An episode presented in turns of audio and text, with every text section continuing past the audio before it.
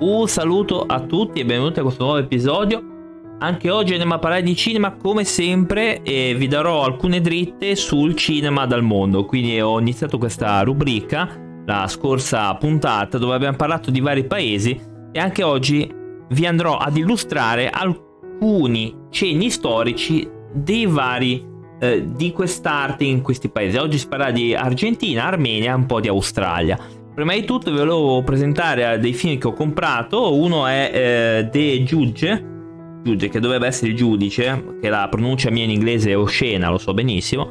Un film con Robert Downey Jr. che secondo me è molto bello. Non l'ho mai visto, però dicono che sia veramente molto bello. Poi ho preso 007, L'uomo dalla pistola d'oro, Ultimate Edition, due dischi con eh, Roger Moore. Spero che sia buono. Ora mi hanno detto che è molto bello, in effetti. Allora, Bando alle ciance, andiamo subito con la, il primo paese, argentino, quindi anche lì un paese interessante dove comunque ha una buona produzione cinematografica. Alla fine dell'Ottocento, presso il teatro Odeon di Buenos Aires, venne proiettato il primo film di, dei fratelli Lumière. Quindi la bandiera argentina è invece il primo film girato da un operatore argentino, Federico Fidger.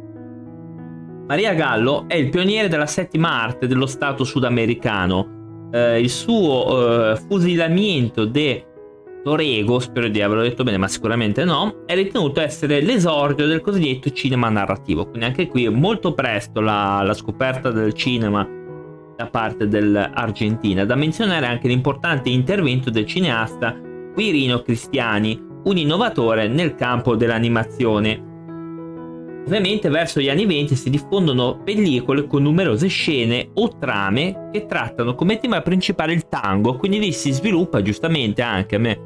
Mi verrebbe anche da dire molti film a tema tango, quindi cioè il tango, il, il, il tango il ballo, eh, non, non, è tanga, tanga è un'altra cosa, però il tango come ballo è uno dei temi principali di questi film, di queste pellicole verso gli anni 20.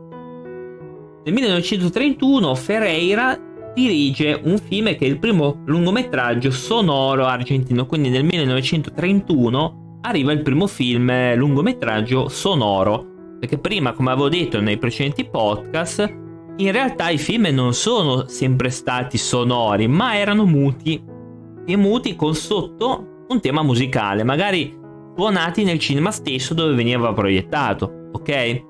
Questa è una buona cosa. Io continuo a ripetere che quelli muti sono i film migliori da un punto di vista perché si giocava tantissimo sull'espressione dell'attore e non sulla parola. Io ritengo spesso, e a volte anche con la ragione, che l'espressione sia eh, quando uno riesce a comunicarti qualcosa con l'espressione è più bravo di uno che te lo comunica a parole perché le parole sono facili da scrivere con le parole. Con un volto è molto più difficile, però. Ah, apro un attimo una, una parentesi. Mi hanno inviato in questi giorni una notizia che io non so come prendere. Cioè, in realtà potrei anche commentarla in, in maniera molto brutta, però so che mi bannerebbero da ogni piattaforma, quindi eviterò accuratamente di esprimere. Però vogliono fare il remake di Nosferatu. Ora, per chi non lo sa, Nosferatu è un bellissimo film eh, muto degli anni 20, mi sembra 22, di Murnau. Ora, il problema è che io, come dico sempre, quante volte vi dico che non dovete prendere, che non, dovre- che non si dovrebbe prendere film belli per farci remake, perché difficilmente il remake è come l'originale. E invece no, bisogna sempre toccare delle pietre miliari del cinema e farci un remake. Ok? Ora, io invito a non vederlo, ma non per altro, perché è una cosa che non concepisco. Proprio i film non vanno toccati quelli belli. Fate i remake di, dei film brutti al massimo, non di quelli belli, perché quelli belli cosa ci fa il remake sopra? Questo indica anche un problema nel, uh, nelle idee e le idee ormai sono remake di remake, reboot, sequel, spin-off eh, e basta. Non ci sono film originali, o se ci sono non escono qua in Italia purtroppo, o passano in, in sortina e questo non va bene. Comunque andiamo avanti col cinema australiano, scusate per l'eventuale sfogo. Eh. Allora, è l'epoca anche dello Star System che abbiamo già visto nelle precedenti podcast. Vi invito a recuperare la puntata sul divinismo e sullo Star System hollywoodiano. Lì lo spiego benissimo. Almeno, o io per me spiego benissimo, poi per gli altri può essere quello che vuole. Tra i divi che emergono si ricorda Amelia Benz e Armando Bo. Ovviamente si parla di Star System argentino, eh. Questa Amelia Benz era eh, un'attrice, una delle diva eh, dell'età d'oro del cinema, quindi dal 40 al 60, diciamo, per quanto riguarda eh, l'Argentina.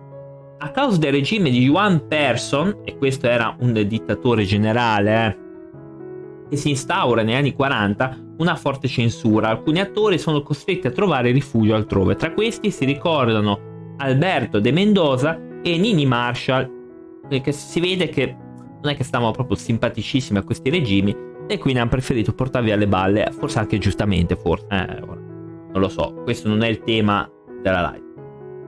Con il rovesciamento della dittatura vengono prodotte pellicole più libertine. Eh, non è libertino, non intendono come adesso, eh. Infatti è tra parentesi. Libertino un po' di più, ma non è che... Non era come adesso che si, si vede di tutto, eh. Tra queste va menzionato il calte El Trueno Estre Las Oyas. Mm, sicuramente ho sbagliato a pronunciare, non so neanche cosa vuol dire. Penso che sia il treno entra boh. L'esordio della sex symbol Isabel Sarli, la prima attrice a mostrarsi nuda sui grandi schermi. Oddio, se la foto è quella, no, non è nuda, però. Era soprannominata Coca, è stata un'attrice e modella argentina. Ovviamente prendo le distanze dal soprannome, ma eh, sto leggendo, eh, quindi non è una cosa. so, pensano che io chiamo Coca 1, no, no, assolutamente. Quindi arriva la sex symbol, questa attrice che effettivamente sto vedendo una foto, effettivamente non è per niente male.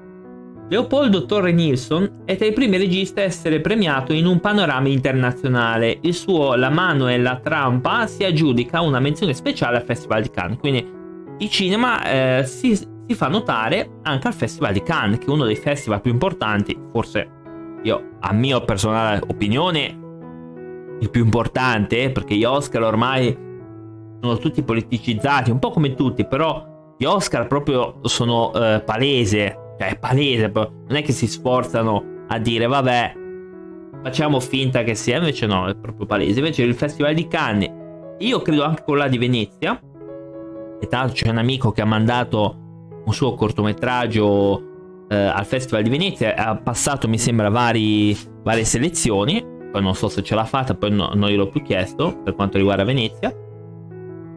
E poi c'è questo Narciso Ibanez Minta, diresse alcuni tra i lungometraggi thriller horror più famosi.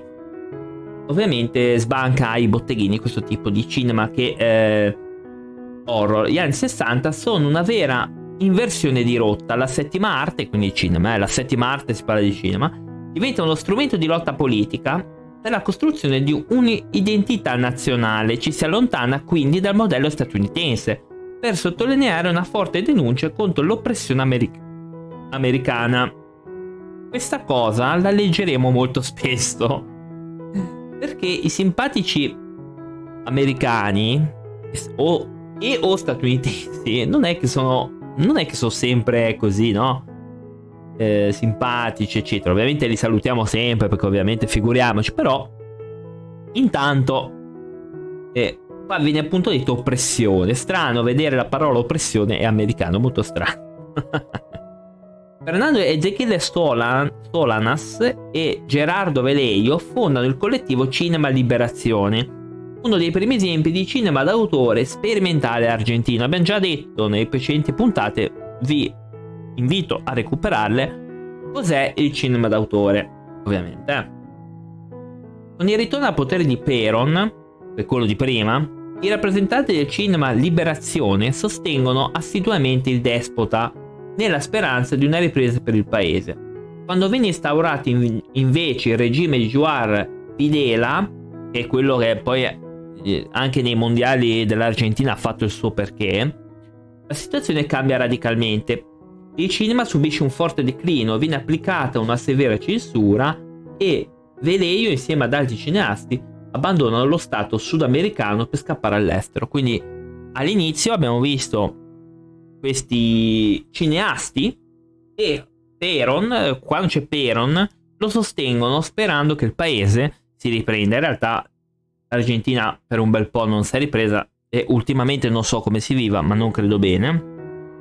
Quando arriva Videla, che era l'altro dittatore, il cinema va in declino, c'è una grande censura sulle loro opere e questi giustamente portano via le balle verso un altro stato estero. Quindi se ne vanno via, dicono mm, qua è meglio che ce ne andiamo via prima che facciamo una brutta fine. Tra l'altro molti collaborarono con questo signore dittatore, tra cui, tra cui uno che adesso è in Vaticano, non posso dire chi, però eh, eh, era un collaborazionista. Lo sanno tutti, tranne evidentemente chi, gli fa comodo non saperlo. Proclamata la Repubblica d'Argentina, il cinema risente di un nuovo adattamento positivo. Luis Puerzo è il primo regista ad aggiudicarsi un premio Oscar per la storia ufficiale, che credo che sia un film dell'85 perché vinse l'Oscar come miglior film straniero. Hector Oliveira, dirigente di numerose coproduzioni low budget insieme a Roger Corman, che è un regista, eh, ragazzi, regista, produttore, eccetera, è inoltre autore del cult La notte delle matite spezzate dell'86, lungometraggio storico ambientato durante la dittatura di Videla. Durante un periodo di crisi economica dovuta all'inflazione negli anni 2000 si torna a girare assiduamente grazie a un intervento politico volto alla ripresa della settima arte. Quindi il governo ti dà degli interventi, dice ok ragazzi vi diamo dei soldi per girare. Una cosa che succede anche in Australia, in Italia ignoro se esista sta cosa. Penso di sì, eh, perché in teoria la RAI produce varie cose, però non so quanto sia importante il, l'intervento del governo qua, però... Mm. Poi fermo restando se abbiamo un governo, ma vabbè, quello è un altro discorso. Eh, si afferma una nuova generazione di cineasti che ha iniziato a raccontare il proprio paese, quindi tra cui Pablo Trapero, Marco Becis, eccetera, eccetera, sono i nuovi volti del cosiddetto nuovo cinema argentino. Diario del saccheggio e la dignità degli ultimi sono due documentari che parlano proprio della crisi economica e il suo regista Solanas è stato premiato nel 2004 con l'Orso d'Oro alla carriera cinema di Berlino. Festival di Berlino, scusate. Quindi alla carriera ha preso l'Orso d'Oro. È un premio importantissimo.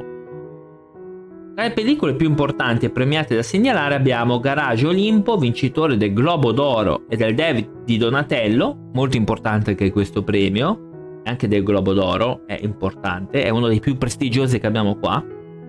Il segreto dei suoi occhi, diretto da Juan José Campanella, è un film del 2009, che ha preso l'Oscar al miglior film in lingua straniera nel 2010 mentre Il figlio della sposa e Storie pazzesche, quest'ultimo prodotto da Petro Almodovar, ottimo, veramente ottimo regista, sceneggiatore, io ho visto tanta roba di questo qui, veramente pazzesco, sono stati entrambi candidati all'Oscar come miglior film straniero. Un altro film che ha raccolto notevoli successi ai vari festival è stato Nove Regine, considerato un ottimo film di genere. La risonanza internazionale fu tale e di questo fu realizzato un remake americano Criminal. Ovviamente se non ci mettevano un remake americano non erano felici, no? Cosa piove dal cielo è stato premiato al Festival del Cinema di Roma come Aurelio d'Oro al miglior film.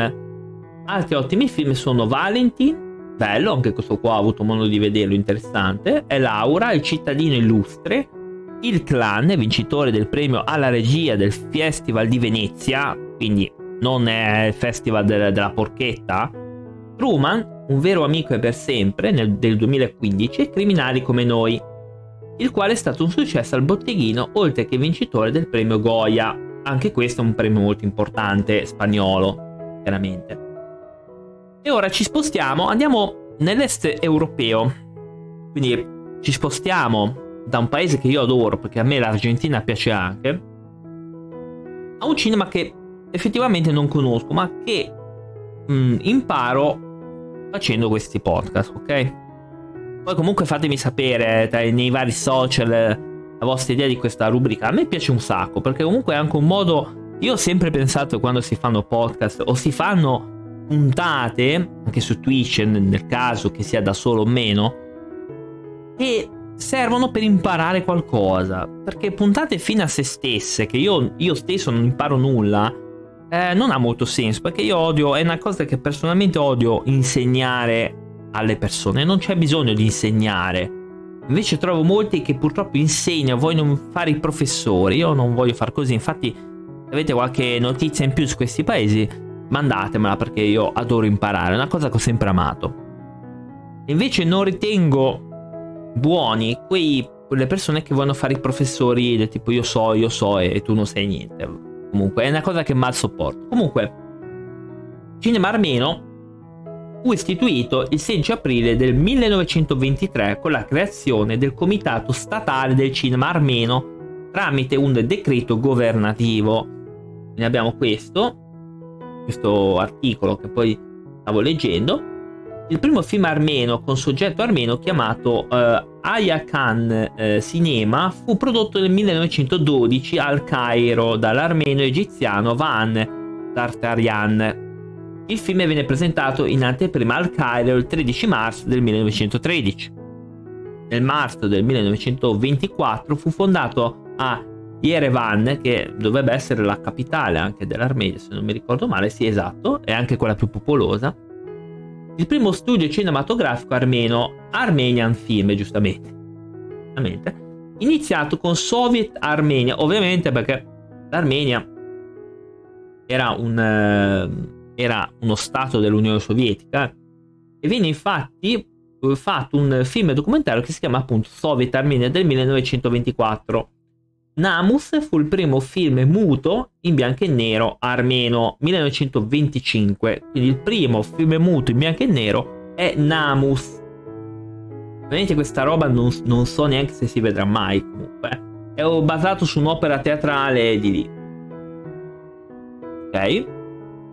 Racconta la sfortunata sorte di due amanti erano fidanzati dalle loro famiglie fin dall'infanzia, ma che a causa della violazione del Namus, una tradizione d'onore, la ragazza viene sposata con il volere di suo padre con un'altra persona. Il primo film sonoro fu Pepo e fu girato nel 1935, ovviamente. Quindi questo qua, il primo film sonoro, quindi è nel 1935, mentre altri paesi l'hanno sviluppato prima, però qua il primissimo è proprio del 1935. Il cinema armeno moderno produce generalmente ogni anno due o tre lungometraggi, quindi un po' pochi, 8 cortometraggi e 15 documentari, più o meno aggiornato diciamo al 2000 qualcosa, quindi ora non so col covid, non ho proprio idea di quanti ne hanno fatti, eh. infatti è una guida abbastanza datata, sto leggendo nell'articolo, però eh, diciamo pre- prendiamola per buona adesso, poi vediamo. Chiaramente non ho idea dell'impatto che abbia avuto l'epidemia con questo tipo di, di produzioni, secondo me anche, ma non tanti, perché poi si è un po' fermato un po' da tutte le parti, come vedremo eh, nel prossimo paese. Eh, il Covid ha comunque interrotto le varie pubblicazioni, eccetera. Quindi, ovviamente, i soldi eh, sono stati pochi, ovviamente. Eh. E ora ci spostiamo andiamo con un altro paese, che è l'Australia, paese simpaticissimo, paese dove appena metti un piede c'è una vedova nera o un qualche bestia che ti punge e sei morto, però a parte quello, dal punto di vista della produzione, è un paese veramente molto interessante. Un paese interessante, non mi ha mai deluso a dire il vero eh, come paese di produzione cinematografica perché i suoi film mi sono sempre piaciuti e difficilmente ho trovato film non belli australiani, è molto difficile. È un po' come la Spagna, anche la Spagna di- difficilmente mi... ho trovato delle cose oscene, molto difficile, però mh, mm, diciamo che l'Australia come produzione è molto valida. Eh? Quindi quando vedete la produzione australiana andate sicuri perché sicuramente è un buonissimo film. Comunque il cinema australiano ha avuto i suoi inizi con la produzione del 1906 di The Story of Kelly Gang. probabilmente il primo lungometraggio al mondo, probabilmente non si sa questo. Da allora le truppe australiane hanno prodotto molti film, alcuni dei quali hanno ricevuto dei riconoscimenti internazionali. Molti attori e registi con la reputazione internazionale hanno iniziato la loro carriera nei film australiani e molti di questi hanno stabilito carriere redditizie in centri di produzione cinematografiche più grandi come gli Stati Uniti. Ovvio. I film australiani di successo commerciale includono Crocodile Dundee, molto bello, dell'86 con Paul Hogan, era eh, Mick Dundee, no? Poi Mad Max, Fury Road, ovviamente di Mad Max ne ho parlato tantissimo quando feci quella puntata dedicato alla mia collezione di DVD e devo dire che Mad Max, soprattutto eh, l'ultimo, è pazzesco, cioè è pazzesco, è veramente bello. Ora faranno un quinto film, ma Fury Road è veramente tanta roba. Ovviamente di George Miller. Moulin Rouge di Baz Luhrmann. Eh, Moulin Rouge io non l'ho mai sopportato, ma in realtà è un, mi sembra Nicole Kidman qua, se non mi ricordo male. È un film bello comunque nel suo genere, io odio proprio quelli che hanno una, una parvenza di, uh, di musica, proprio non li sopporto. Babe, il maialino coraggioso di Chris Nonan, sempre odiato anch'io Babe, proprio non lo sopporto, uh, di questo maialino inutile che gira per cose, non, non l'ho mai potuto vedere e seguito ancora meno di questo. Mentre il primo comunque lo vedevo perché, vabbè, da bambino poi Ita- Italia 1 spingeva tantissimo su questa roba, su questo, su Stuart Little. Ma sinceramente l'ho sempre odiati, eh, proprio anche da bambino. Poi abbiamo eh, altre produzioni pluripremiate, includono Picnic eh, at Aching Rock, un film del 75, eh, The Tracker del 2002, vabbè, altre cose. Ovviamente abbiamo anche autori australiani come Rod Taylor, eh, poi Jeffrey Rush, ottimo attore Hugh Jackman, Kate Blanchett, grandissima attrice anche lei, Nicole Kidman, spettacolare, poi Nicole Kidman è spettacolare, ottima attrice, tanta roba. Uh, Heath Ledger, eh, poverino, eh, ovviamente Chris Hemsworth, che è il Thor che tutti conosciamo, grande e grosso, e altri, Margot Robbie, eccetera, una buonissima attrice e altra altra. Il cinema in Australia è soggetto a censura, beh, ovvio. Chiamata classificazione, ai film può essere rifiutata la classificazione, il che significa che sono effettivamente vietati. Vabbè, anche lì, comunque anche lì vedo che, che eh, hanno questo bel problemino di una cosa che si chiama censura. Ah, ho salvato alcune che tratteremo nelle prossime live, nelle prossime puntate e io continuo a chiamare live, ma non sono live, sono puntate. È la mia fissazione per Twitch, no? Che ho questa fissazione, allora chiamo live e tutto. Ma in realtà questo non è una live, è un, pod, è un podcast. Sì, sì, è un podcast, sì. E, ehm, e quindi ho messo via una parte dove spiega la censura cosa fa. In realtà qua in Italia sappiamo perfettamente cosa fa, visto che Pasolini, il poveraccio, è stato... Eh, ma si può dire castrato, sì, qua sì, qua si può dire, è stato castrato della sua arte per colpa dei bigotti che stavano alla censura. Comunque, al di là di quello, il critico cinematografico australiano David Stratton ha caratterizzato la storia del cinema del paese come una sorta di boom and bust e boost. Ci sono stati profondi eh, avvalamenti durante i quali sono stati realizzati pochi film per decenni e picchi alti durante i quali un eccesso di film ha raggiunto il mercato. E si parte dalle prime proiezioni pubbliche di film in Australia ebbero luogo nell'ottobre del 1896, entro un anno dalla prima proiezione al mondo a Parigi da parte dei, frape- dei fratelli Lumière. Quindi molto, molto relativamente presto comunque, eh, perché un, un anno dopo hanno già iniziato a proiettare la roba dei fratelli Lumière. Il 22 agosto del 1896 i primi film proiettati a un pubblico pagante in Australia furono alla Melbourne Opera House di Harry Richards, in seguito noto come Tivoli Theatre. Il film del mago Carl Hearst è stato proiettato come parte di uno spettacolo di varietà seguirono tour australiani con macchine di proiezioni molto simili. Il primo cinema australiano, il Saloon Lumière, al 237 di Pitt Street a Sydney, era operativo nell'ottobre del 1896 e mostrò il primo cortometraggio prodotto in Australia 27 ottobre 1896. Poi ovviamente ci fu anche eh, l'Etena Room Hall di Collins Street a Melbourne che funzionava come una sala da ballo di volta in volta forniva intrattenimento alternativo ai clienti. Mm, magari c'è anche qualche spogliarellista no? nell'ottobre del 1896 espose il primo film proiettato in Australia entro un anno dalla prima proiezione pubblica di un film a Parigi.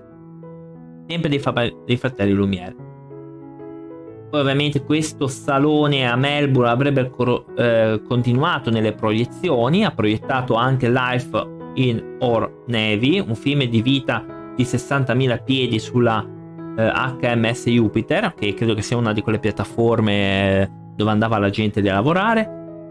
Mostrato il 26 gennaio del 1901, vabbè, mm, e, e la gente andava a guardare sta roba.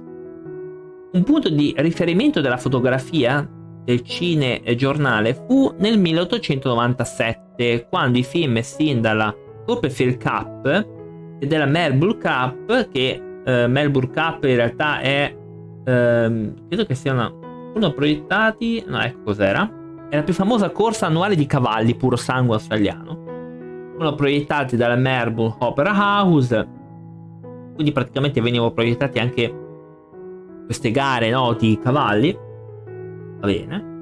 Alcuni dei primi film girati in Australia consi- consistevano in film di ballerini aborigeni dell'Australia centrale, girati dagli antropologi Baldwin Spencer e Gillen tra il 1900 e il 1903. Hanno aperto la strada alla registrazione del suono su cilindri di cera e hanno girato i loro film in condizioni molto difficili. Quindi i primi film loro è possibile, sai, mi fanno notare dalla regia una, una, una, domanda, ma mangiavano la gente? È possibile? Sì, eh, qualcuno ora non lo so, dicono anche adesso, ma sicuramente non avrei fatto a spallate per finire nel loro menu, sicuramente. Il primo invece lungometraggio narrativo fu The Story of Kelly Gang, prodotto in Australia, mostrato al Anterenum, che è quella che ho detto prima. Eh. Il film è scritto e diretto da Charles Tate, includeva molti dei suoi familiari. Il film fu esposto anche nel Regno Unito nel gennaio del 1908. Melbourne ha anche ospitato uno dei primi studi cinematografici del mondo, il Limelight Department, gestito dall'esercito della salvezza in Australia tra il 1897 e il 1910. Questo dipartimento produsse materiale evangelico per l'uso da parte dell'esercito della salvezza, oltre a svolgere contratti privati e governativi.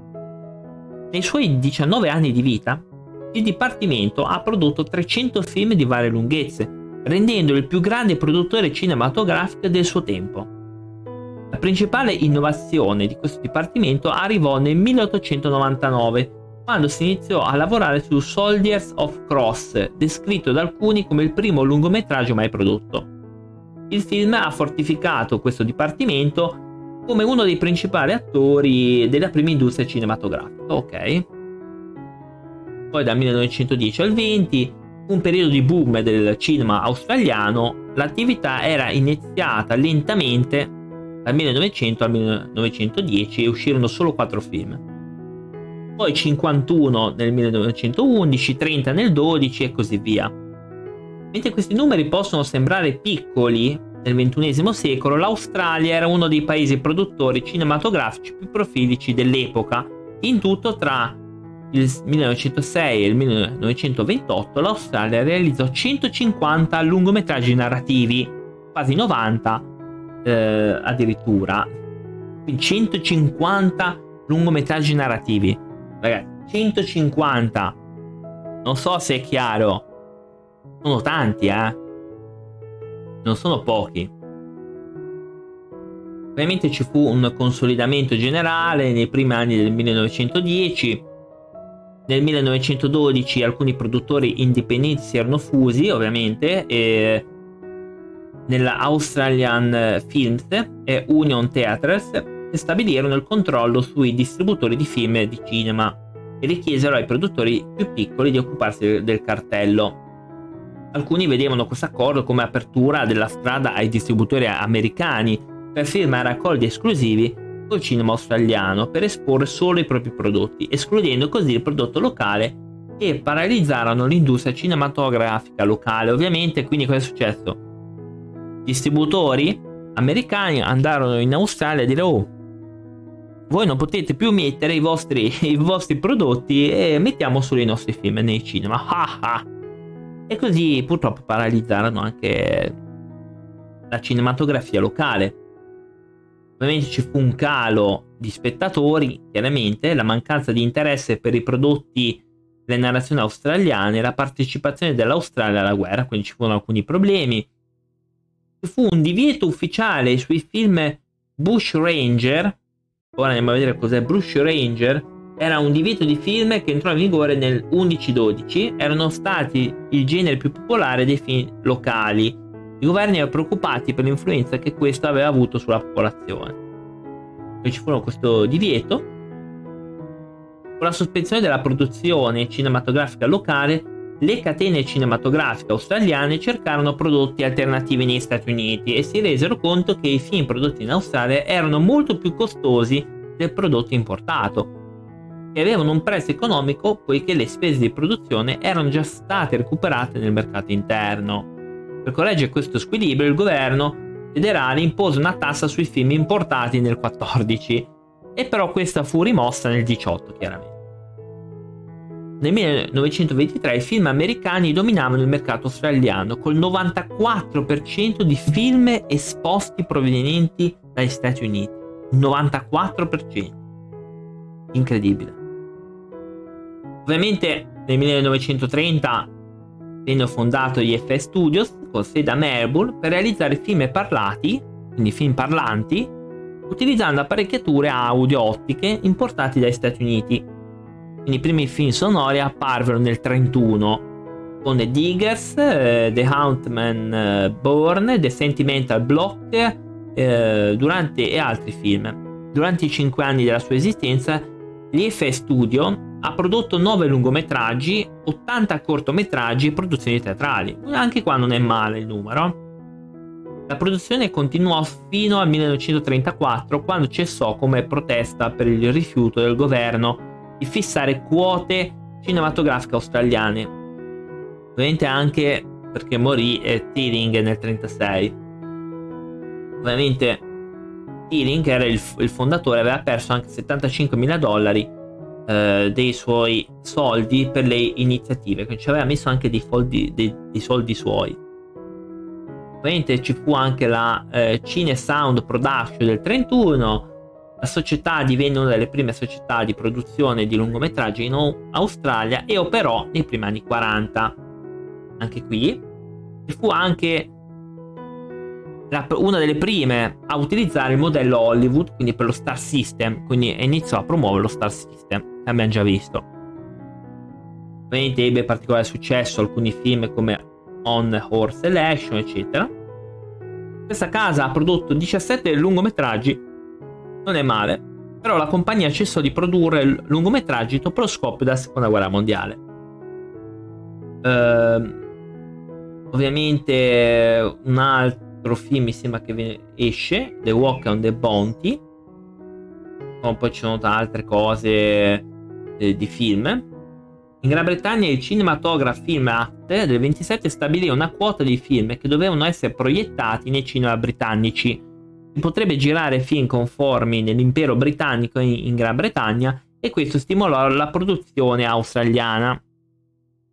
Ovviamente, tuttavia, il cinema il Cinematograph Film Act del 38 ammorbidisce l'industria cinematografica britannica includendo nella quota solo film realizzati e girati in Gran Bretagna.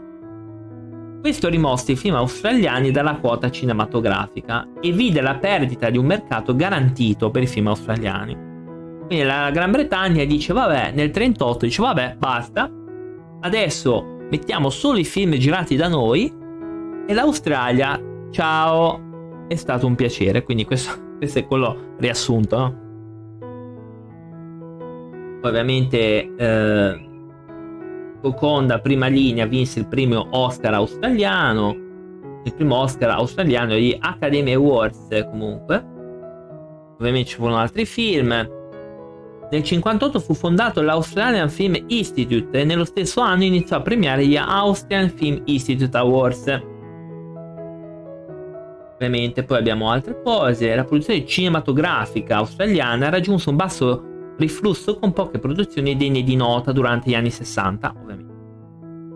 Un raro un raro la commedia del 66 The Hare Wearied Mob. Anche Walter Chiari in questa qua, eh. Raccontare la storia di un immigrato italiano appena arrivato che lavorando come operaio a Sydney diventa compagno dei suoi colleghi, nonostante alcune difficoltà con lo slang e la cultura australiana. Il film prefigurava il successo della New Wave del cinema australiano degli anni 70 e spesso mostrava la cultura colloquiale australiana. Il cinema d'oltremare continuò a attirare autori australiani come uomini d'azione, con il casting dell'australiano George Lazenby per sostituire Sean Connery nel ruolo della superspia James Bond. 70-80 il primo ministro John Gordon, primo ministro dell'Australia, dal 1968 al 1971 ha avviato diverse forme di sostegno governativo per il cinema e le arti, tra cui l'Australian Film Development. Eh, mi fanno notare dalla regia che eh, il buon La Zambi è stato James Bond in un bellissimo film. Quindi vedi che il cinema gli inglesi dicevano sì sì niente Australia però poi alla fine si sono aperti anche loro il governo dopo di Gaunt Wiltman continuò il sostegno attraverso il suo successore, l'Australian Film Commission, e anche i governi statali stabilirono programmi di assistenza. Queste misure hanno portato a una rinascita della produzione cinematografica sia nel formato 16 mm a basso budget che nel cinema 35 mm. La New Wave australiana, che è durata fino a metà fine 1980, L'epoca segnò anche l'emergere dello stile Oplosotion, caratterizzato dallo sfruttamento della cultura colloquiale australiana. Notevole anche durante questo fu anche l'effetto del crescere del movimento femminista. Il ruolo dei film femminili è stato discusso alla Women's Liberation Conference di Melbourne del 70, quindi abbiamo anche qua l'International Women Film Festival del, del 75 fu il primo del suo genere. È stato avviato eh, a Melbourne e a Sydney. I festival si sono svolti per nove giorni. Ci sono altri film. Un tema importante del cinema che è maturato negli anni 70 è quello della sopravvivenza nel duro paesaggio australiano. Quindi, ovviamente, un certo numero di thriller film horror, soprannominati Outback Gothic, sono comparsi tra cui Waking Friday, The Cars at Paradise, Picnic and Eating Rock, Japanese Story, eccetera. E Wolf Creek, questo qua è tanta roba, eh. Negli anni 2000 uscì Wolf Creek, un, perso- un villain allucinante, un villain perfetto e anche il 2 è bellissimo. Wolf Creek è veramente stupendo. È un villain crudelissimo, una roba eh, è uno che adoro personalmente. Non sono un gran fan di questo tipo di film, però veramente è tanta roba. Questi film descrivono il Bush australiano e le sue creature come mortali e la sua gente come emarginati psicopatici. Questi elementi si combinano con i temi post-apocalittici della serie Mad Max. Uh, poi ovviamente andiamo avanti. Le storie classiche della letteratura australiana e della storia hanno continuato a fornire adattamenti cinematografici, tra cui My Brilliant Carrier, che ha visto anche Sam Neill, ottimo attore, eh, questo qua è tanta roba, eh nei primi ruoli principali. Ovviamente ricordiamo altri film come eh, vediamo un po' Gallipoli, anche questo con eh, Mel Gibson. Ovviamente con Breaker Morant che parla della guerra dei Boeri dal 1899 al 1902.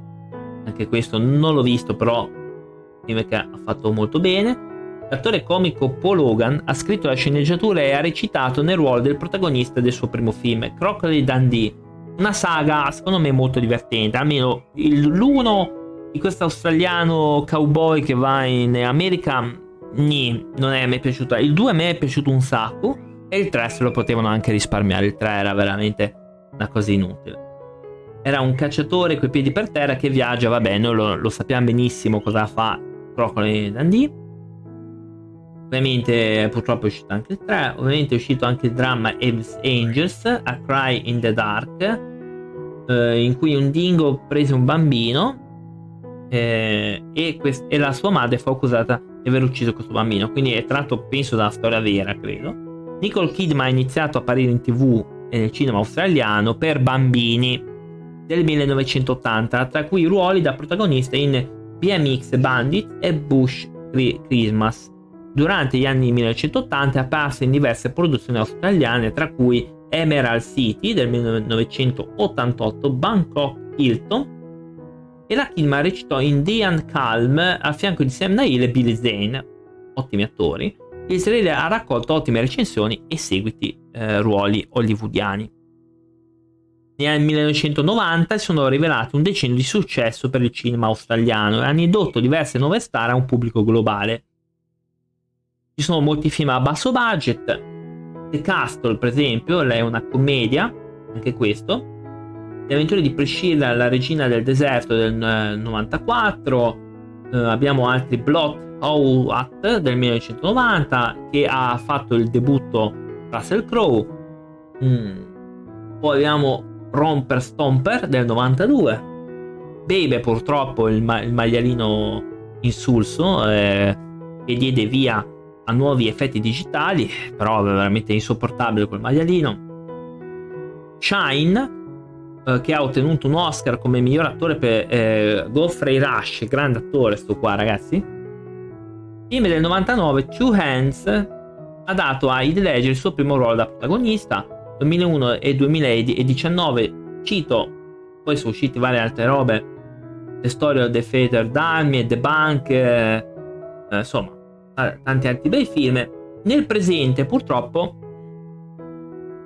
eh, un'industria cinematografica è stata colpita dalla pandemia del Covid eh, con almeno 60 riprese interrotte e circa 20.000 persone senza lavoro.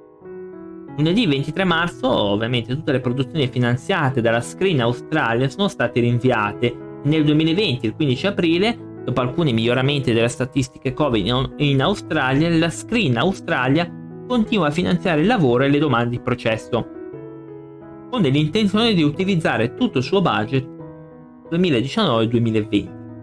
A volte, dopo aver aperto le industrie cinematografiche e televisive, altri due film diversi, tra cui Escape from Pretoria e reboot di James Wan del franchise di Mortal Kombat, film agghiacciante, è eh, l'ultimo veramente, è vero che peggio del 2 e ti devi impegnare a farlo proprio brutto, però questo qua è, non sa né di carne né di pesce. Una produzione cinematografica della storia dello Stato che stavamo, stavano ritardando i film durante la pandemia. Quindi purtroppo col Covid eh, l'industria eh, cinematografica australiana ha avuto dei problemi. Purtroppo. Si va in chiusura con i film gotici australiani i film gotici australiani incorporano elementi gotici e possono essere infusi all'interno di diversi generi come horror, romanticismo, fantascienza e commedia. I film gotici australiani sono stati un genere fin dal 1970. Significa fare film che sono diversi e usano tecniche di ripresa in modi diversi per mettere in discussione ciò che il pubblico può percepire. Uno dei film gotici australiani chiamato The Screening of Australia del 1987, mostra diversi termini tematici stilistici ed è stato il più riuscito a mostrare quello che viene chiamato locker, un termine per descrivere un uomo selvaggio australiano bianco. Oltre a questo c'è una forte reazione tra i film gotici e la letteratura gotica, i personaggi e le azioni che accadono in un romanzo gotico sono creati in un film gotico. La maggior parte dei romanzi gotici durante gli anni 70 si riferivano a personaggi femminili e ai loro valori culturali. Poi, sebbene il film Picnic Aching Rock sia stato diretto da un regista maschile, è stato scritto dalla narratrice Joan Lindsay. Quindi, poi ovviamente c'è stato il sostegno governativo importante che, eh, come abbiamo detto prima, hanno avviato diverse forme di sostegno governativo al cinema e alle arti australiane.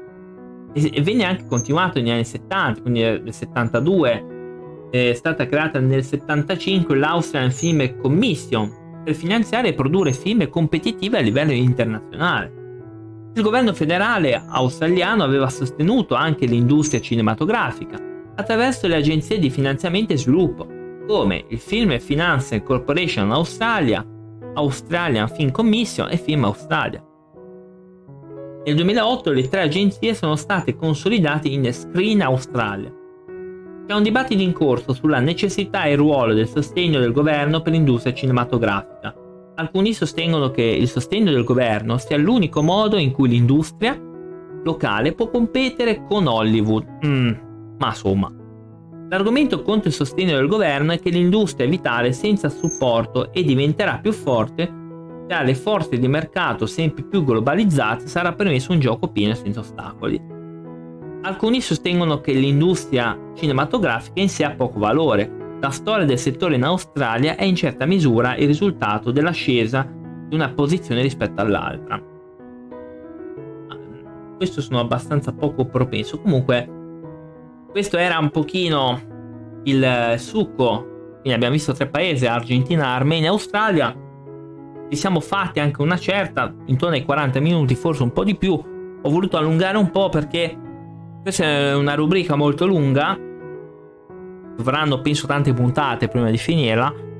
E poi avvieremo l'ultima parte per quanto riguarda il cinema con le censure, quindi andremo più verso la censura, poi farò delle puntate ogni tanto cinematografiche dove magari recensisco di film così. Però eh, dopo cinema stato per stato andremo a vedere eh, la censura anche qua in Italia. Quindi andremo a vedere quest'ultima parte. Poi da là mi voglio dedicare ad altri argomenti come per esempio le figure lavorative nella ristorazione, visto che io ho fatto la scuola, quindi in teoria le so le cose perché le ho, le ho studiate, per ovvi motivi. Allora, detto quello, io vi ringrazio per chi ascolterà fino alla fine. Io, ragazzi, cavolo, 47 minuti di me, cavolo, ce n'ha. È, è tanta roba, eh, cioè ci avete pazienza proprio. Comunque, comunque uh, avete tanta pazienza. Comunque, vi ringrazio. Vi invito anche a, a seguirci su Twitch Buona permanenza a tutti, alla prossima.